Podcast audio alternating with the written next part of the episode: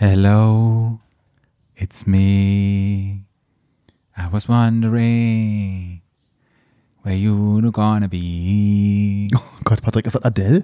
Mhm. Oh Gott, der hat 40 Kilo abgenommen, Patrick. Na, da will ich gerade, da gehen wir gleich nochmal drauf ein. Gutes Beispiel für dich, Patrick. Stadtland. Stadtland. Der Podcast. Stadtland.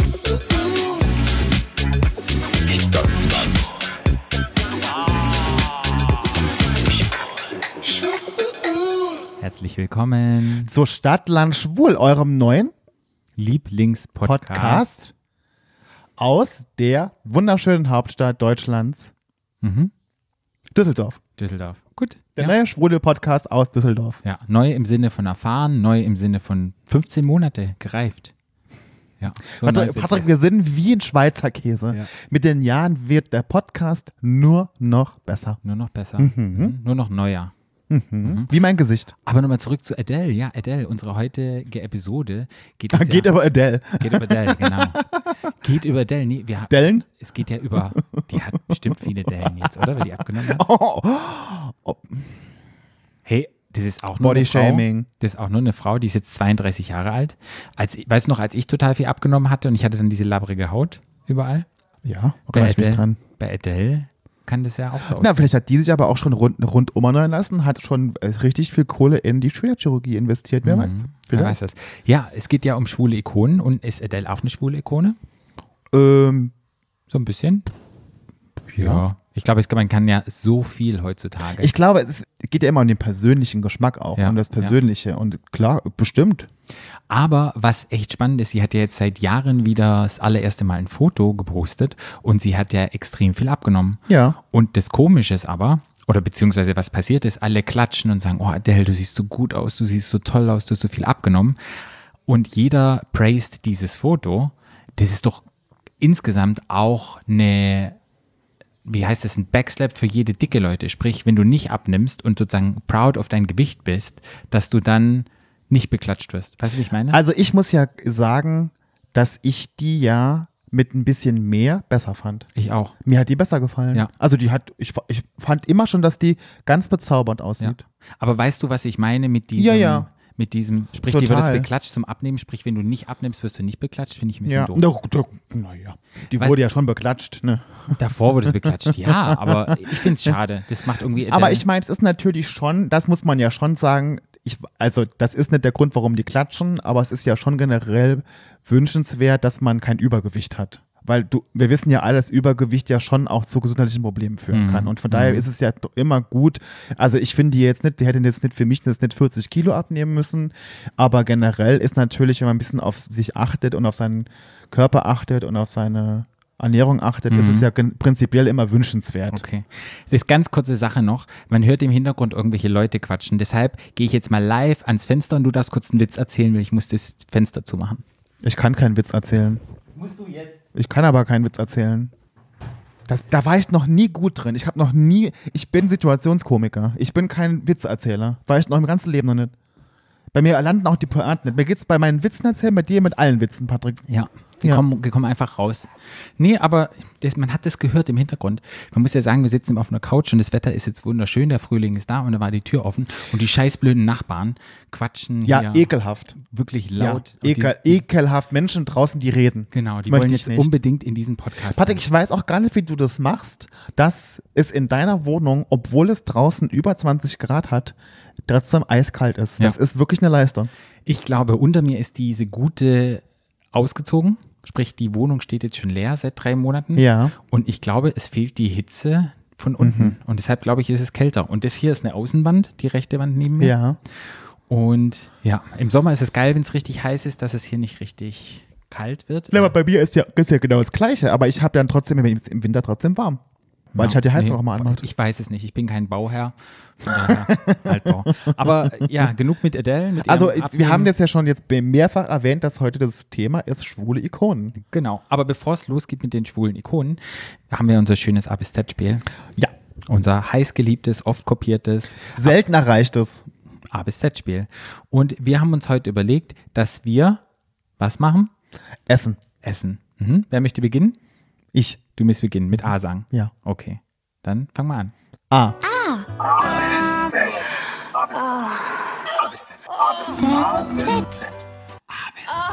Stopp. T.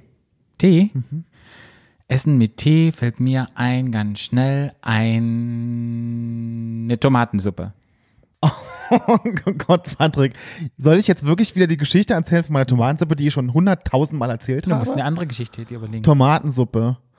Tomatensuppe, jetzt mache ich Schweinchenüberleitung. Okay. Tomatensuppe ist ja rot, ja. Hat schon auch was mit Kochen zu tun. Ich hatte mal Freunde zu Gast. Ich hatte damals meine Wohnung im Saarland renoviert. Ich hatte eine neue Küche gekauft und hatte neue Möbel und alles neu gemacht und habe die dann quasi zum Essen eingeladen und hatte unter anderem einen Nachtisch gemacht, der bestand aus Quark und, Obacht, Himbeeren. Okay. Rot, Tomatensuppe, rot, Himbeeren, rot. Genau. Und ich hatte das, wie ich immer so bin, ich bin ja ein sehr guter Gastgeber, möchte ich ja behaupten. Ich kümmere mich immer mit Leuten, bereite ja alles vor, es war alles fertig. Mein Kühlschrank war voll gestopft mit Sachen. Und diese Schale, das war in so einer Schüssel, Glasschüssel, war das halt, das war so ein Schichtteil mit Himbeeren, Quark, Nüssen. Ich kann mich daran erinnern, habe ich davon auch gegessen? Das war im Saarland, Patrick. Okay, da kam das hast du nicht schon mal das habe ich schon mal gemacht, ja, okay. Das mache ich öfter, das, ja, genau. Ja. Und mittlerweile mache ich das ja aus dem Grund, was ich gleich erzählen will, in so eine flache Form. Früher habe ich das immer so, wie in so eine hohe Glasschüssel geschichtet und habe das oben im Kühlschrank auf die ganzen Sachen gestellt. Und in meinem ganzen Eifer danach habe ich dann irgendwann den Kühlschrank aufgerissen und dann ist mir diese Schüssel aus dem Kühlschrank gefallen in meine neue Küche, das kannst du dir vorstellen, explodiert. Mit dem Quark und mit den Himbeeren und ist komplett auf die ganze Wand gespritzt. Ja. Die neu renovierte Küche, Boden und ist wirklich abgeprallt und ist links quasi so komplett an die Wand geklatscht und das Ganze hing da an der Wand. Und das war eins meiner Highlights. Als dann in meiner neuen Küche die Himbeeren an der Wand hingen. Mir fällt dazu was ein, und zwar war das Weihnachten und wir haben Weihnachten gemeinsam gefeiert. Ich war krank, konnte nicht zu meinen Eltern. Sprich, kurzfristig haben wir alle bei meinem Ex-Freund Weihnachten gefeiert. Du warst auch mit dabei, die anderen Australier waren auch dort. Das war vor 2 oder 3 Jahren. Und dann habe ich gesagt, ich mache einen Nachtisch. Und es gibt doch immer diese kleinen Videos bei Instagram, wo die dann so zeigen, wie man Food, also denen folge ich, wenn man irgendetwas herstellen möchte, keine Ahnung, Food Boom, Food Preparations, keine Ahnung, dass es halt schön nett aussieht. Ja. Und unter anderem gab es da halt einen Nachtisch, wo die einen Luftballon genommen haben, den Luftballon aufgeblasen und dann haben sie heiße Schokolade oder beziehungsweise geschmolzene Schokolade genommen und der Luftballon wurde reingetunkt in die geschmolzene Schokolade und dann hat man nachher, wurde das getrocknet. Und dann hat man nachher die Luft rausgelassen und dann hatte man so eine schöne Form von dieser Schokolade. Ja. Das wollte ich machen zum Nachtisch. Ja. Und da schön Nachtisch reinfüllen und das wäre unser Dessert gewesen. Ja. Es war Heiligabend und Patrick wollte auch etwas dazu beitragen zu diesem Dinner. Hab dann die Schokolade gekauft, hab die geschmolzen, hab die Luftballons aufgeblasen, hab die da reingemacht. Das Problem aber, die Luftballons habe ich also knackig aufgeblasen, hab die da reingemacht. Das Problem ist, durch die Hitze geplatzt. Ist der Reingang zwar in Ordnung, aber nach einer 15 Sekunden oder 20 Sekunden ist geplatzt und die ganze Schokolade ist gespritzt und war an der Wand. Und du kennst ja meinen Ex-Freund in seiner Küche. Und es war Heiligabend und ich war voll, mein Gesicht war voll, meine Klamotten waren voll, alles war voll und überall war diese scheiß Schokolade. Und der war sauer. Oh, das fällt mir dazu ein, zu diesen Geschichten. Zum Dessert, ja. Zur Tomatensuppe und Rot. Fällt mir aber generell ein, es gibt doch diese Tütentomatensuppe. Ja. Ja. Und als ich in der Ausbildung war, da gab es immer so wilde Tasse oder kleine Tasse oder heiße Tasse. Heiße Tasse, ja. Und wilde Tasse finde ich auch gut. Ja, da wird man ganz wild, wenn man die nimmt. Wilde Tasse. Du bist auch so eine wilde Tasse. Die wilde Tasse von den Wildkräutern, mit Wildkräutern. Ja. Ist ohne gelandet, Patrick, der Witz. Nee, landet einfach nicht, Patrick. Nee. Die sind bei dir immer in der Luft, die landen nie. Kriegen nie Landegenehmigung. Nie Landegenehmigung. Hey, ist wie BER, Berlin. Da hat auch lange Zeit niemand gelandet. Und jetzt eröffnet er. Und jetzt dürfen niemand landen. Jetzt fliegt keiner mehr. Ja, es darf niemand mehr landen. Und die hatten wir mal eine Ausbildung und mussten wir nur mit heißem Wasser aufgießen. Und die schmecken ja sehr, sehr künstlich. Die schmecken vor allem total wässrig. Ja, und auch sehr, sehr künstlich. Und was wir dann immer gemacht haben, weil die so wässrig und günstig sind, wir haben dann diese ganzen Sachets gekauft und haben halt. Was hat er gekauft? Sachets. Das heißt nicht ein Sachet. Was ist das denn? Ein Sachet ist, wenn man das aufmacht, so nennt man das, diese kleinen Packungen. Im Französisch, bei uns im Schwarzwald sagen wir Sachet. In meinem ganzen Leben noch nie gehört. Das Sachet habe ich noch nie gehört. Nee, aber da du ja bekannt bist für deine Wortneukreationen, Patrick, haben wir was gelernt. Jeder, der das Sachet kennt. Ein Sachet. Mhm. Und wir haben dann die Tassen immer voll gemacht mit ganz vielen Sachets und dann war das nachher nicht mehr eine Suppe, sondern es ist ganz hart geworden. So eine Creme. Ja. Das Lustigste war aber, wir haben eine vergessen und wollten die dann essen. Das ist aber so hart geworden, dass der Löffel drin stecken geblieben ist. Und wir haben das dann umgedreht und dann war das wie so ein Kuchen. Das konnte man dann schneiden. Und es war dann so ein Tomatenkuchen-Suppen-Ding. Also es war widerlich.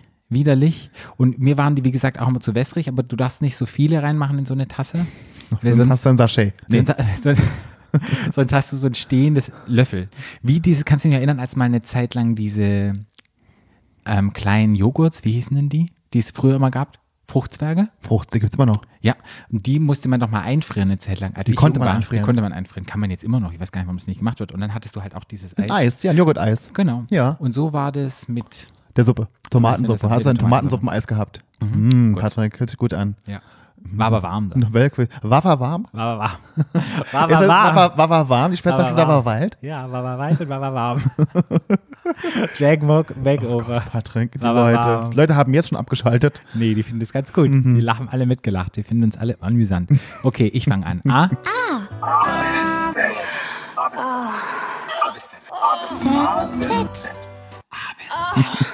Stopp. G. Geflügelsalat. Na toll, ich als Vegetarier. Geflügelsalat. Weißt du, was anderes? Nee, ist total in Ordnung. Mir fällt eine Geschichte zum Geflügelsalat ein. Okay, aber mir nicht. Achso. Da kannst du jetzt ja eine überlegen. Geflügelsalat. Wir hatten bei uns im Dorf, ist ja 800 Seelendorf gewesen, als ich groß geworden bin. Und da gab es immer eine Metzgerei. Und in dieser Metzgerei gab es unter anderem auch immer Flügelsalat. Also die haben ihre eigene Schlachtung gehabt und unter anderem Flügel, als ich noch Fleisch gegessen habe, war dieser Geflügelsalat eins meiner Highlights. Und da gab es eine Wurst, die hatte ein Gesicht, so ein Kindergesicht. Mhm. Und die hatte so zwei rote Bäckchen und Augen und Mund. Und dieser Geflügelsalat, eine Schulkameradin von mir, denen ihre Eltern haben die Metzgerei halt geführt. Und die hat dann mal zu ihrem Geburtstag anstatt einen Kuchen, hat die halt ganz viel Wurst und Geflügelsalat mitgebracht. Mhm. Und der Kindergeburtstag in der Schule sah dann so aus, es gab unglaublich viel Fleisch, Wurst und Geflügelsalat und das fällt mir dazu ein. Also so ein bisschen eklig, wenn ich jetzt drüber nachdenke. Bis auf diese Kinderwurst, die fand ich geil, diese mit dem Gesicht. Die mit dem Gesicht? Diese Kindergesicht. Das gibt es ja heute immer noch. Die gibt es immer noch? Okay, klar. Bestimmt. Stimmt, es gibt ja auch Bärchenwurst und sowas. Das ist doch das Gleiche. Ja. Und wenn du überlegst, wie fortschrittlich wir im Schwarzwald schon waren. Wir hatten Kinderwurst. Patrick, wir hatten das im Saarland auch. Echt? Ja, natürlich. Aber ich glaube, das war gar kein Geflügelsalat, weil das war, wie heißt denn diese Wurst? Lionerwurst und dann zu Salat draus gemacht. Das war einfach, glaube ich, nur Fleischsalat. Entschuldigung. Okay. Schweinchenüberleitung war nicht Geflügelsalat, sondern Fleischsalat. Du bist dran. Mach doch nochmal eine Schweinchenüberleitung. Mir fällt keine Schweinchenüberleitung von. Wie könnte denn die Schweinchenüberleitung von Geflügelsalat zu Jägerschnitzel sein? Von Geflügelsalat? Mhm. Also Geflügel wird geschossen von Jägern im Wald, wild, Jägerschnitzel, lecker, gut. Alles Fleisch, so. Mir fällt jetzt so spontan nichts ein. Weil wir kochen ja mit unseren Patienten jede Woche. Einmal für alle Patienten. Es kochen dann kocht immer ein Kollege, also einer meiner Kollegen, einer von den Ärzten mit 3-4 Patienten für alle Patienten an dem Tag, also für 20-30 Patienten. Ja. Und einer meiner Kollegen hat vollmundig gesagt, er kocht und er macht Jägerschnitzel. Mhm. Und ich dachte, geil, Jägerschnitzel. Also ist ja Jägerschnitzel. Kurze Frage, was ist ein Jägerschnitzel? Ist mit Pilzen und Soße, das ist Jägerschnitzel. Ist das ein paniertes Schnitzel? Ist das Schweinefleisch? Das ist, oder? Das ist Schweineschnitzel, ja. Und ich weiß, ob paniert oder nicht, das kann man machen, wie man will, aber mit Pilzen. Das ist Jägerschnitzel. Also gebratenes Schweineschnitzel und mit Pilzen und Soße Fleisch. Und geil. Okay. Also, guck mal. Ja, merke ich schon, kriege ich schon wieder Hunger. Mhm. Der Gedanke, so ein Schweinebauch. So ging es mir auch an dem Tag. Wir besprechen das dann immer die Woche vorher. Und dann die Woche drauf wird das gemacht. Ich habe mich die ganze Woche schon auf meinen Jägerschnitzel gefreut. dass der kochen sollte. Und der ist, ich weiß gar nicht, ist der in der DDR geboren? Glaube ja. Auf jeden Fall hat der Jägerschnitzel gemacht und ich hatte an dem Tag Bürotag. Ich hab diesen Kochprozess und auch diesen Einkaufprozess nicht mitbekommen und habe die ganze Zeit gedacht, geil Jägerschnitzel, geil Jägerschnitzel. Und irgendwann bekam ich dann meinen Teller Jägerschnitzel und da war dann drauf Spaghetti mit Ketchup und so kleine runde Dinger, panierte Dinger, so klein, so groß wie ein, wie so ein Flaschenboden, so groß. Ja, ja. Und ich sag, was ist das denn für ein komisches Schnitzel? Und dann sagt der Kollege, Jägerschnitzel aus der DDR. Und ich so, das heißt, und dann war das Jagdwurst. Das ist panierte Jagdwurst. Ah. Was diese Runde. Ja, ja. Und das ist dann quasi Jägerschnitzel aus der DDR.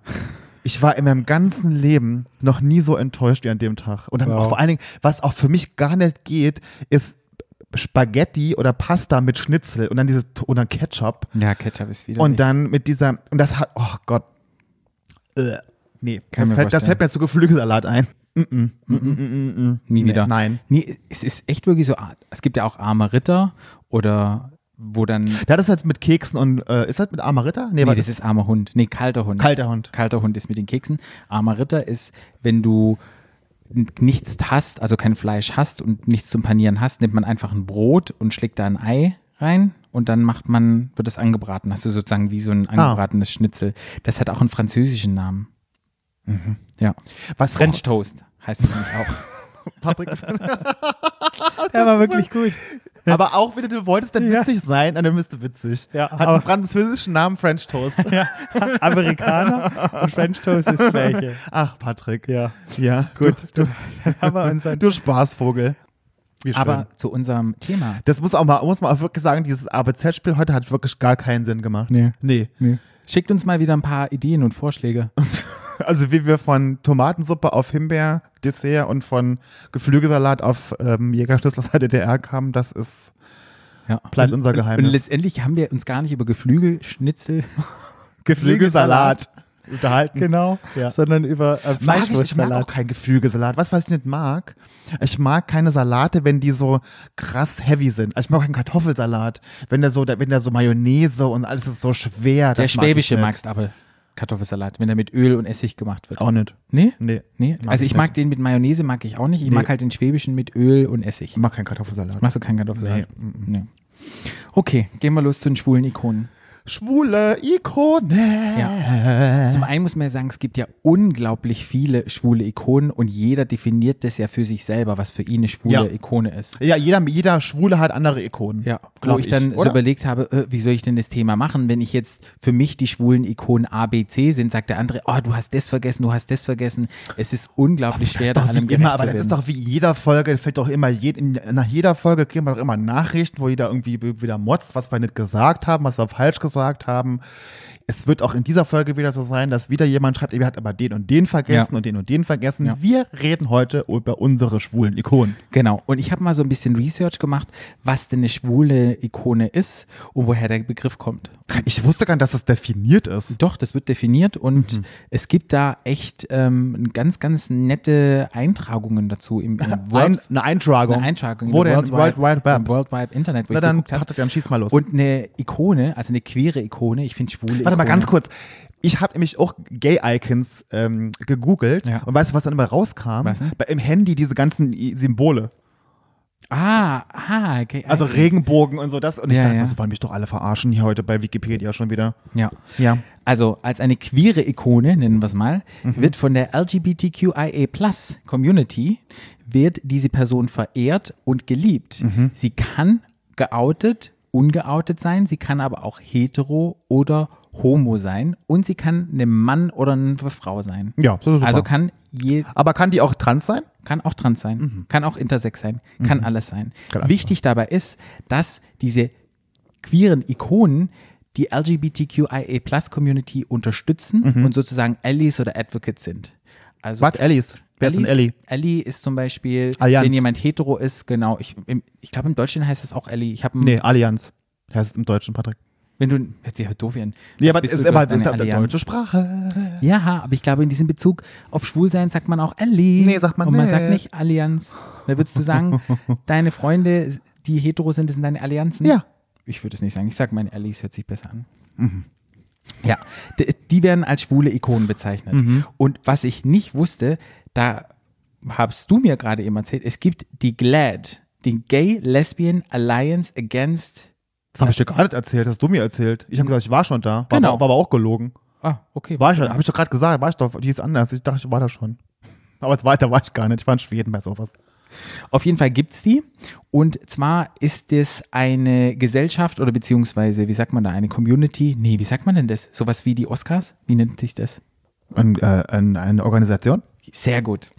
Und die wurde von LGBTQ People in den Medien sozusagen gegründet und die geben immer einmal im Jahr Awards aus. Und zwar, wenn Menschen, die in den Medien arbeiten oder egal, irgendwelche Personen in Sport, in allen Bereichen, sich für Inklusivität, für Transrechte oder bisexuelle Rechte, einfach für die queere Community eingesetzt haben. Und oftmals werden diese Leute, die sich dafür eingesetzt haben, auch als schwule oder queere Ikonen bezeichnet. Ja, was ich super spannend fand. Also diese Awardshow, die habe ich schon mal gesehen, ja. Erinnere ich mich dran. Da, und der Name sagte mir auch was, aber ich wusste nicht, dass es so eine Alliance gibt in den USA, die dann wirklich sich jedes Jahr Leute raussuchen, die dann diesen Award kriegen, wo sich die queere Community bedankt, dass die ein Advocate sozusagen für die LGBTQ-Community sind. Mhm. Und oftmals sind es ja auch Stars aus Medien und Unterhaltung. Ich habe mal geguckt, wer da gewonnen hat. Die Kardashians haben schon mal gewonnen und keine Ahnung. Die Kardashians. Ja. Und oftmals sind auch Leute in der Politik, die sich dafür einsetzen und auch in der Sport und in der Literatur, die dann sozusagen für die LGBTQ-Community, die sich dafür einsetzen. Ja. Ach, die Amerikaner. Die Amerikaner. Haben sie was vor? Und sowas in Deutschland, weiß ich nicht, ob wir sowas haben. Haben wir, glaube ich, nicht. Nee. Ich bin aber auch jetzt nicht der... Ich bin nicht der große Awardshow-Mensch. Ja. Also, vielleicht gibt es sowas, aber keine Ahnung. Ich finde sowas wie Preise, finde ich immer so, geht so, brauche ich nicht. Dann habe ich ein bisschen geguckt und habe gedacht, was waren die allererste queere Ikone? Und zwar ist es super spannend, dass der heilige Sebastian, das war ein Märtyrer. Oh Gott, Patrick, jetzt fängst du schon wieder an mit so einem Quatsch. Das war aber super interessant. Da gibt es ein Bild von diesem heiligen Sebastian. Ja. Der ist so muskulös, ist stark und das ist so ein Foto, da ist er so oben ohne, steht er so da. Ist dein Höschen feucht geworden, Patrick, dabei? Sieht sehr gut aus. Dieses Bild. Könnt ihr mal den heiligen Sebastian, nicht schwulen Sebastian, den heiligen Sebastian, den Märtyrer. Oh, den heiligen, schwulen Sebastian. Genau, den könnt ihr mal googeln. Und zwar auf diesem Bild sieht man ihn da, der hatte nur, also oberkörperfrei, hat nur so einen Lendenschurz an und ist ein sehr ansehnliches Foto, sieht auch relativ gut aus und hat halt einen Pfeil in seinem Oberkörper stecken. Oh.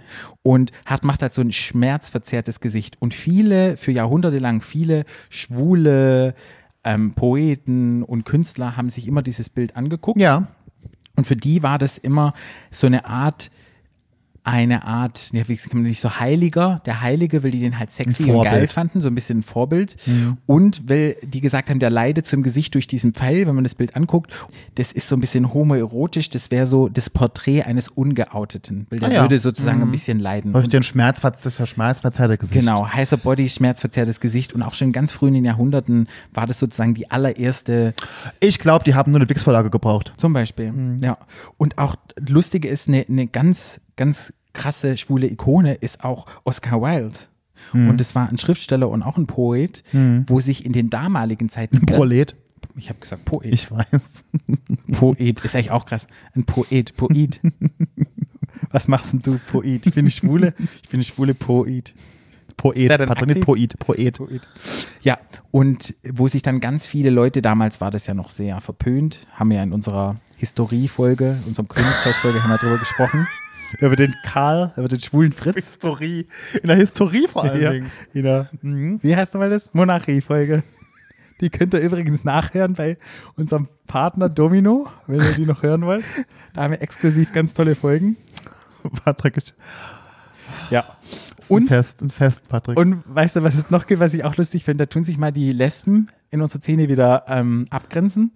Und es gibt ja die Gay-Icons und dann gibt es die Dykens. Die Dyke-Icons. Dykens?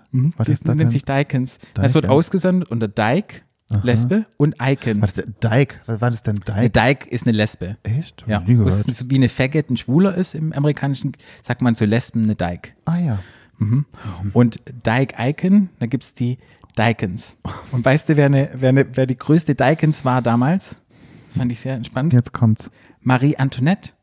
Aha. Es gab Gerüchte, dass sie bisexuell ist, weil sie hatte nämlich eine schwesterliche Freundschaft, so wird es immer genannt, mit der Prinzessin de Lamballe. Mhm. Mhm. Und dann wurde ja Marie Antoinette noch geköpft und umgebracht. Und durch diesen Prozess, der damals passiert ist sie erst in diesen Daikon-Himmel, also in diesen queeren Ikonen-Himmel aufgestiegen. Fand ich super spannend. Mhm. Und noch eine Daikon ist nämlich, das fand ich auch super, in den 50er Jahren James Dean und Marlon Brando. Sind Lesben-Ikonen. Mhm, sind Lesben-Ikonen. Lesben sind Ikonen von lesbischen Frauen damals in den 50ern. Und zwar haben die Lesben damals diesen Butch-Look von denen so gemocht. Die hatten so ein bisschen was Butchiges, aber auch so ein bisschen was Feminines. Das war so da konnten sich ganz viele mit identifizieren. Oh, ja. Das ist ja krass. Und auch Johnny Cash. Johnny Cash? Mhm, anscheinend auch Johnny Cash. Diese Lesben. Ja. Mhm. Das fand ich super spannend. Ja. Zu der Historie. Wie sagt man das? Zu der Vergangenheit. Entweder sagst du Historie oder History. Ja, ich wollte halt im Englischen sagen History. Oder das hysterisch. Ja, das bin ich alles. Aber das kommt, das habe ich rausgefunden zur Vergangenheit. Super interessant, wa? Ich finde der Vergangenheit immer bumslangweilig. Ja, ich finde es super spannend. Schwanz. Nee, ich finde es super spannend, einfach zu wissen, woher sowas kommt. Ja, ist doch gut. Und haben viele wieder was gelernt. Ja, vor allem Marie Antoinette ist eine Daikon, was auch vor allem eine Daikon ist, finde ich auch super extrem interessant. Hey, wenn das mal die Millionenfrage ist, heißt es 100.000, gewinnt die 1 Million, wer wird Millionär? Okay, weiß nicht, wer wird die 100.000 Mark Show und wer wird Millionär? Also, egal. Hast du gestern Abend gesoffen, Patrick? Nee. So. Ich bin einfach lustig. Hier ist so viel Zucker in deinem Kuchen, den du gebacken hast. Ja. So, was hast du dir aufgeschrieben? Was denn für dich? Was ist denn ich hab mir einfach ganz banal meine Ikonen aufgeschrieben. Okay, dann erzähl mir mal eine Ikone von dir. Wollen wir das mal, hast du auch welche aufgeschrieben? Ja, na klar, ganz, ganz viele. Ja, wollen wir sie abwechselnd machen? Also es gibt halt welche, die ich kenne, wo ich denke, die sind nennenswert. Und dann habe ich mir aufgeschrieben, die für mich in meiner Kindheit oder in meinem Erwachsenenleben eine Ikone sind. Ja. So habe ich es mir aufgeschrieben. Ja, also hast du nochmal unterschieden? Ja. Okay. Also es gibt ja viele Leute, die sagen zum Beispiel, keine Ahnung, Bette Davis ist eine schwulen Ikone. Bette Davis. Heißt die Betty? Aber man spricht es aber Bette Davis aus. Ah, okay, Bette Davis oder Katharine Hepburn sind für mich keine, aber die sollten schon genannt werden, weil ich glaube, in diesem Jahrzehnt, wo die gelebt haben, haben die ja sehr viel auch Advocacy. Patrick. Für die LGBTQIA+-Community gemacht und waren der sehr, sehr wichtig. Ich habe noch welche aufgeschrieben, zu denen ich auch einen Bezug habe. Ich tue mich immer schwer, im Podcast über Sachen zu reden, zu denen ich keinen Bezug habe. Mhm. Also vor allen Dingen zu Personen. Mhm. Da interessiert mich Kathy Hepburn. Kennt man, kann man sagen, aber ja. Ich glaube, damals wann war die, in den 40ern? Ja, Vergangenheit interessiert mich immer nicht. Da haben die, glaube ich, echt viel für die Sichtbarkeit für die Schwulen und Homosexuellen sozusagen gearbeitet. Und von daher, glaube ich, das schon benannt wird. Aber fang mal an mit deinen. Deshalb fragen wir, wenn wir anfangen. Ja. Die dir was bedeuten. Okay, sag mal. Der allererste, der mir eingefallen ist heute Mittag, als ich das aufgeschrieben habe, ist Hape Kerkeling. Okay. Weil Hape Kerkeling ist ja, ich meine, der ist ja, wann ist der offen schwul, der immer geoutet wurde, damals auf dem roten Stuhl auf dem heißen Stuhl. Stimmt. Und der begleitet mich schon durch mein ganzes Leben, weil der einfach so unglaublich lustig ist und mich immer zum Lachen bringt und vor allen Dingen auch immer wieder zum Lachen bringt. Mhm. Egal, was ich von dem gucke, der hat ja ganz viel gemacht. Mhm. Ne? Comedy und Filme und diese Fernsehshows und so. Mhm. Und immer, wenn ich das gucke, bringt er mich immer zum Lachen. Und auch egal, wie oft ich das schon geguckt habe. Mhm. Ich habe heute nochmal geguckt, Uschi Blum. Ich habe gekackt, dass Uschi Blum bei Wetten, dass dieses Wetten-dass-Interview mit, kann ich auswendig mitreden schon, ich lache heute noch Tränen. Und das ist für mich total die schwule Ikone. Hat dich beeinflusst in deinem Leben? Absolut. Ja.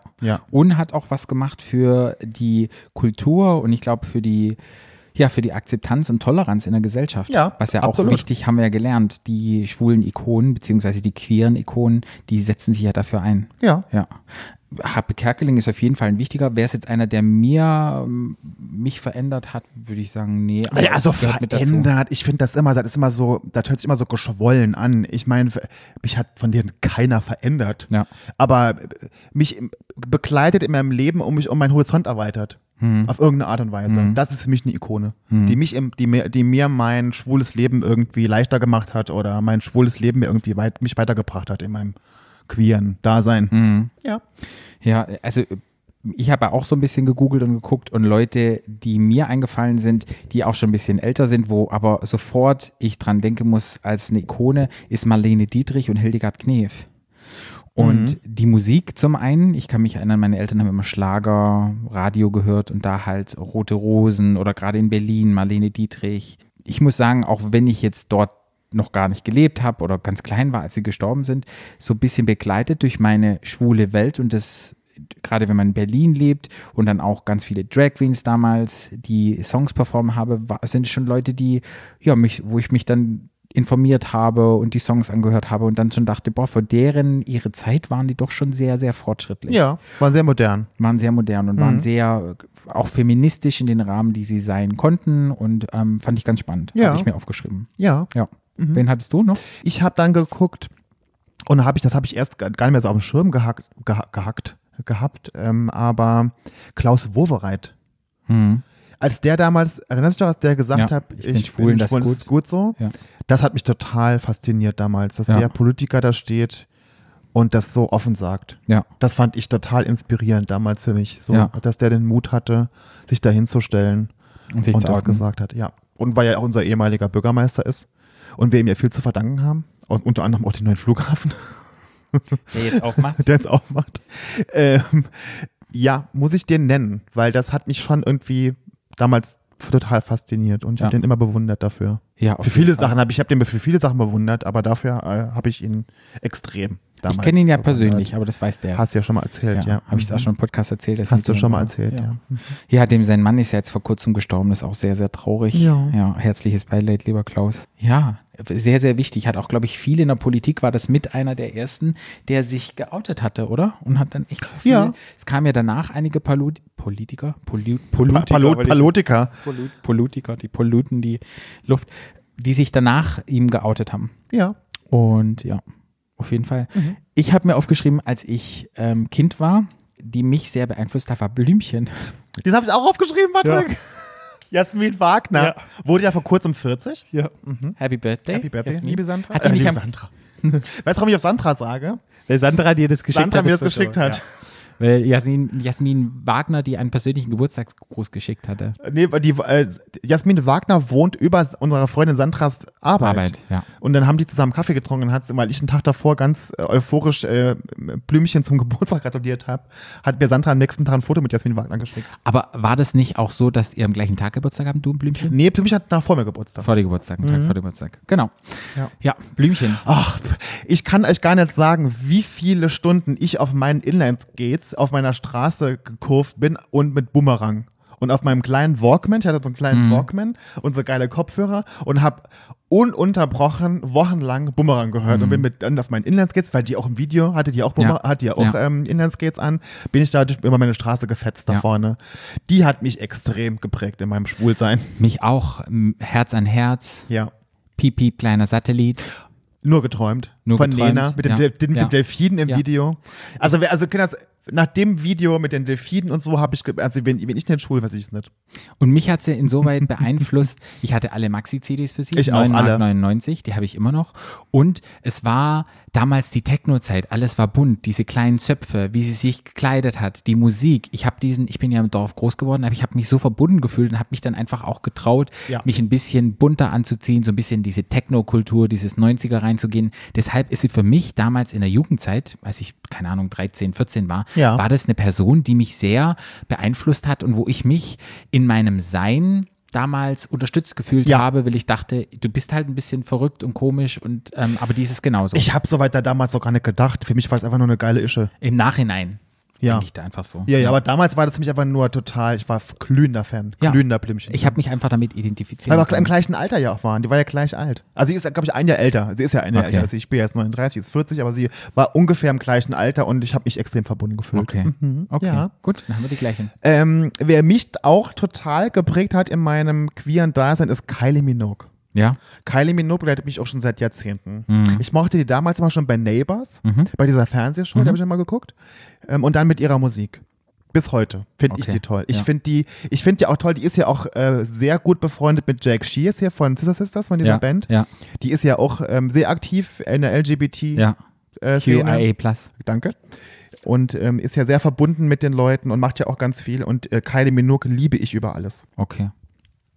Ja, Kylie Minogue liebe ich auch, habe ich lieben gelernt in Australien, als ich ein Jahr in Australien gelebt hatte, war ja auch nach ihrer Krebserkrankung, was hatte sie, Brustkrebs? Die hatte Brustkrebs, ja. Mhm. Nach ihrer Krebserkrankung, als die Tour wieder losgeht, war ich auf dem allerersten Konzert in Sydney, wo ja Robbie Williams dann mit ihr auf der Bühne stand als Überraschung.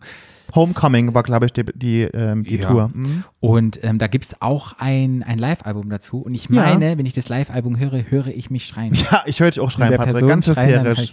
Nee, Kylie Minogue. Wenn ich mir aufgeschrieben habe, die mich begleitet hat durch meine Pubertät und die Anfangszeit im jungen Erwachsenenalter, war Alanis Morissette.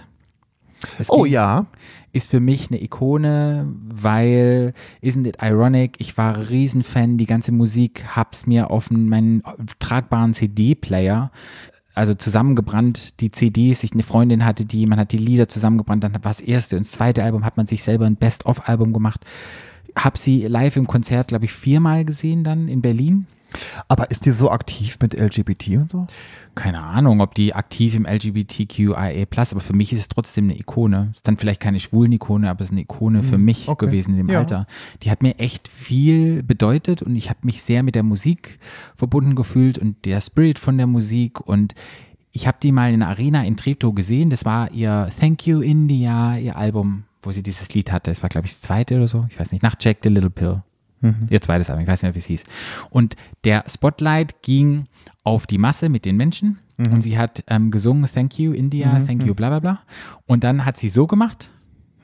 Und ich kann dir schwören, dieses Spotlight ging auf mich, der Finger auf mich. Und ich habe ihr in die Augen geguckt, sie hat mir in die Augen geguckt, wir haben es angeguckt und sie hat gesungen, Thank you India. Und ich stand dann da und hatte das Gefühl, du singst jetzt nur für mich. Ja.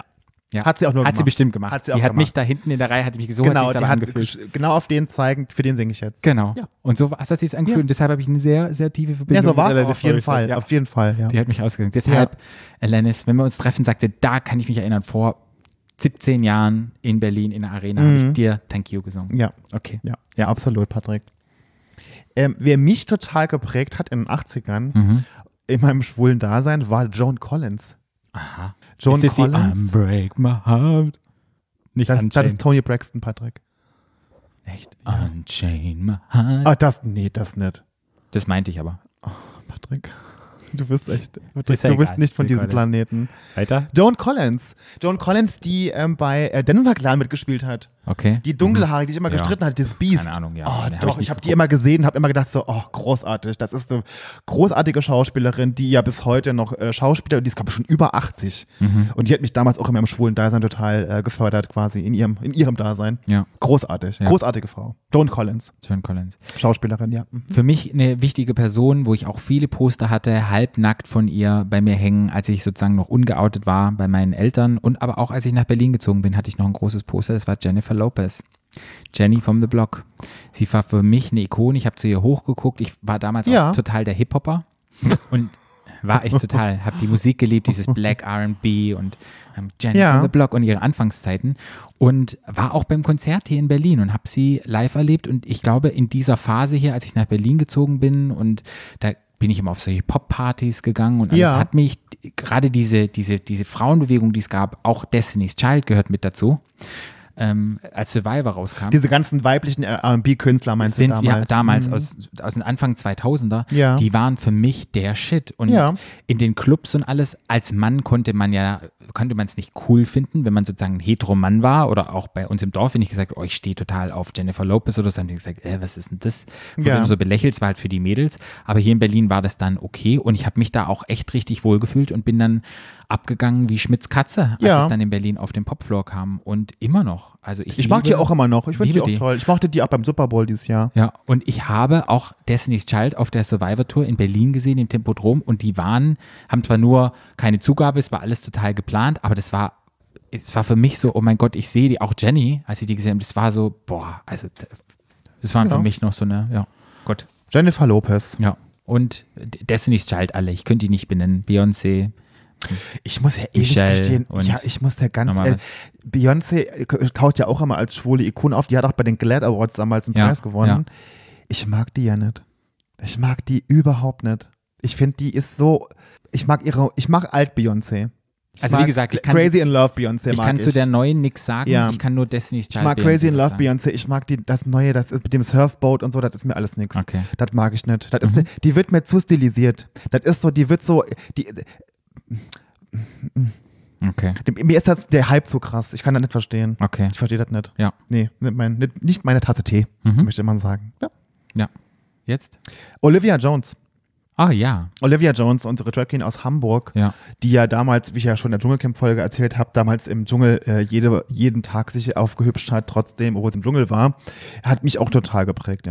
Weil die hat, immer wenn ich die gesehen habe, die sind jetzt ja auch schon seit Jahren, ist die ja schon immer im Fernsehen. Ich fand damals legendär, als sie beim NPD-Parteitag war, also dahin ist und so, ich fand die immer schon total inspirierend. Und hat mich immer beim schwulen Dasein sehr geprägt. Ja. Olivia Jones. Okay. Fand ich auch toll. Die ist ja auch total aktiv in der Politik auch und so. Also ja. Aktiv, also nicht als Politiker.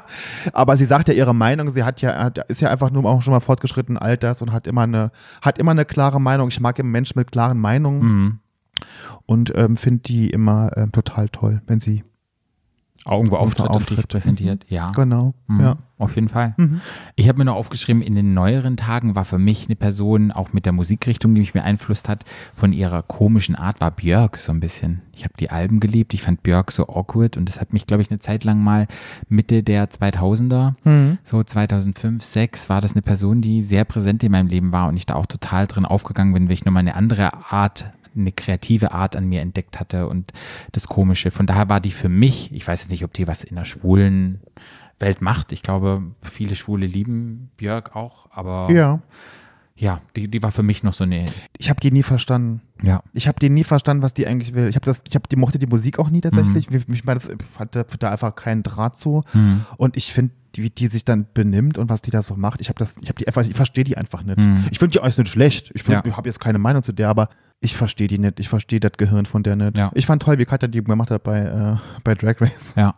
bei Snatch Game. Ja. Das fand ich super. Nee, Björk, ja. Gut, ja, Björk, okay. Ich muss ja sagen, den habe ich ja nie gekannt. Den habe ich dann aber, als ich recherchiert habe, ich bin ja eine kleine Rechercheuse, habe ich Harvey Milk. Hast du den Film gesehen, Milk? Den Milk habe ich gesehen, ja. Das ist ja ein Politiker aus San Francisco aus den 70ern, der sehr aktiv war, der erste schwule Politiker in Amerika. Da kann man sich den Film mal angucken, das ist zu lange, um es zu erklären. Aber als ich den Film gesehen habe damals, habe ich dann so ein bisschen recherchiert über den und ich fand, der hat ganz viel für uns gemacht und dann müssen wir ganz dankbar sein. Das hat mich auch wahnsinnig inspiriert, fand ich, Harvey Milk. Ja. Toll.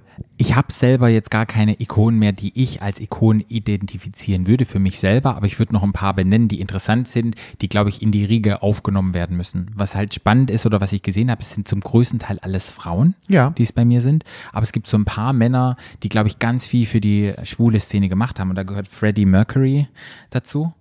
Ja, absolut. Hast du den Film gesehen? Ja, der Film war unglaublich toll und der hat auch unglaublich viel für die LGBTQ-Community gemacht, die wilden Partys, die gefeiert hat.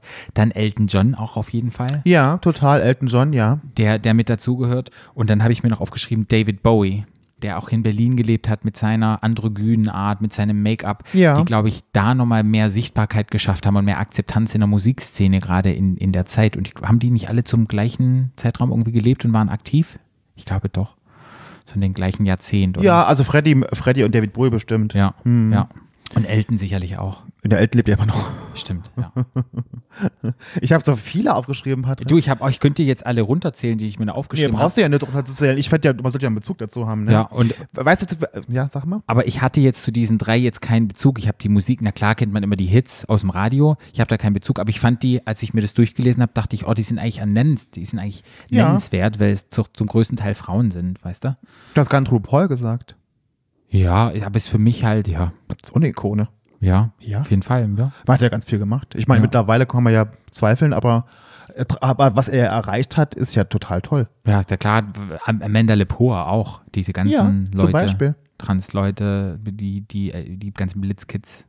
Ja. Was ich mir noch aufgeschrieben habe, das ist mir lustigerweise auch spontan eingefallen, als ich das dann so recherchiert habe, was mich auch total geprägt hat, die ja nicht offen schwul sind, die zwei.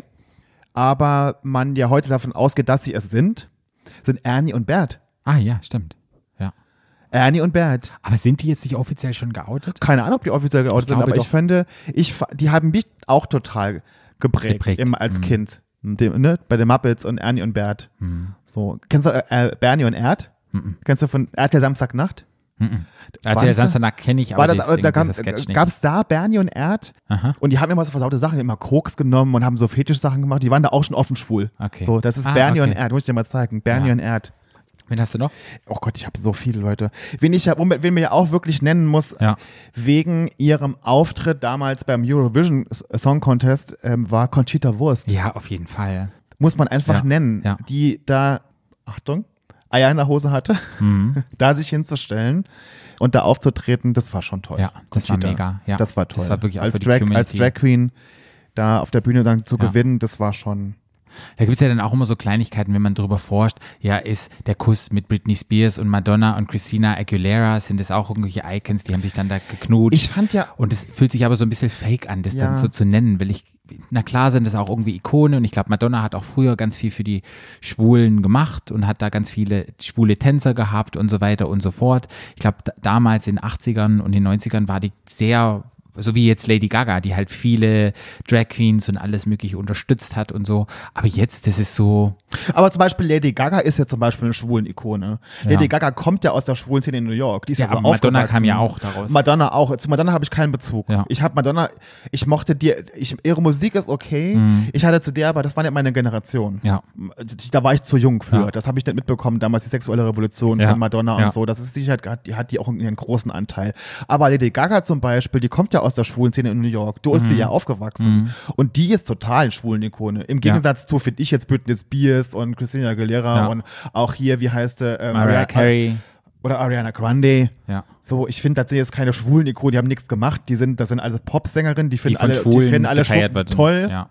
Du könntest auch sagen, Kim Petras hier, die Deutsche, die ist in Amerika so erfolgt, das Transmädchen, die finde ich auch total, schrecklich, aber die finden alle Amis total toll, ne? So, das sind aber für mich keine Ikonen, also keine schwulen Ikonen. Wir haben noch nichts geleistet, sozusagen.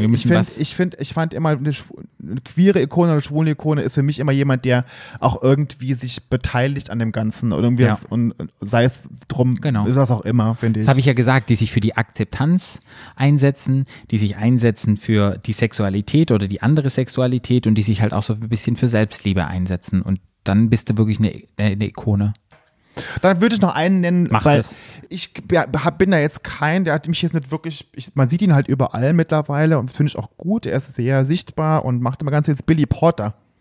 Billy Porter, der den Oscar gewonnen hat, der ist Theaterschauspieler und Sänger und hat ja am Broadway gearbeitet. Und auch der ist auch mit Fashion irgendwie ganz groß und so. Und der ist ja bekannt dafür, für seine androgynen Outfits oder für seine mit großen Abendroben und wohin kommen und so. Ne? Das ist ja dafür sehr bekannt. Der hat auch diesen geilen Hut, Vorhang. Ja, wo der Vorhang aufging. Ja, super toll. Der ist sehr bekannt für seine extravaganten Outfits, genau. Und wenn jemand eine TV-Serie mit ihm gucken will, der hat mitgemacht bei American Horror Story, mit den Witches, mit den Hexen. Hat der echt? Ja. Und was hat der für eine Rolle gespielt?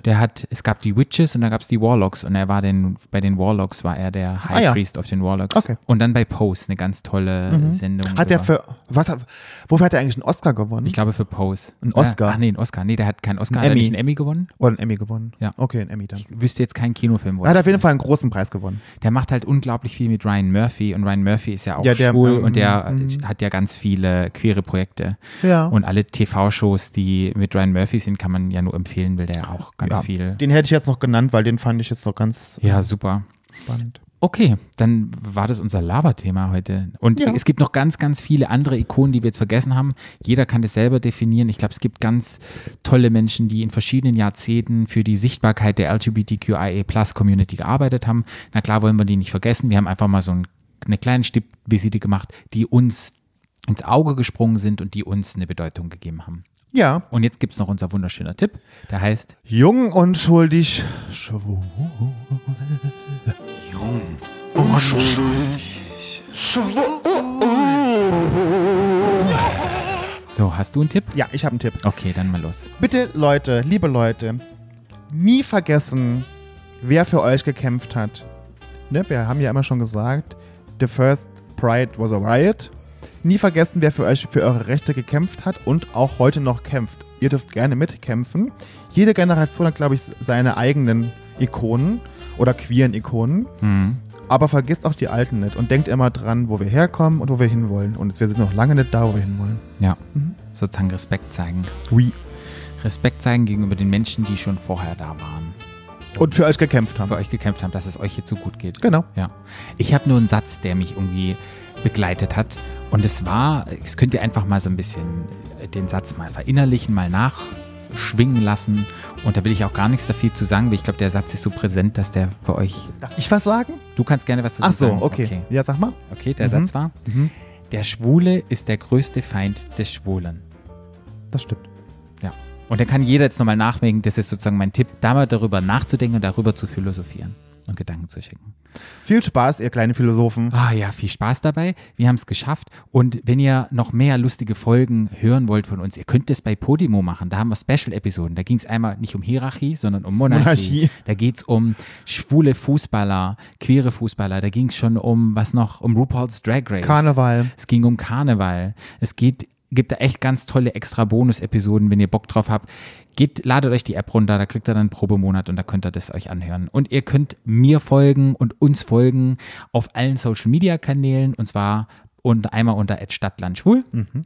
Mir privat und der FKFBRLN. Und mir könnt ihr folgen @paarout. Hinterlasst uns eine Nachricht, liked uns, liebt uns. Jede kleine Recommendation auf irgendeiner Plattform hilft uns immer weiter. Und wir danken euch, dass ihr auch heute wieder zugehört habt. Und wir freuen uns auf nächste Woche. Wenn es wieder heißt Stadtland Schwul. Tschüss. Stadtland Schwul. Stadtland. Der Podcast. Stadtland.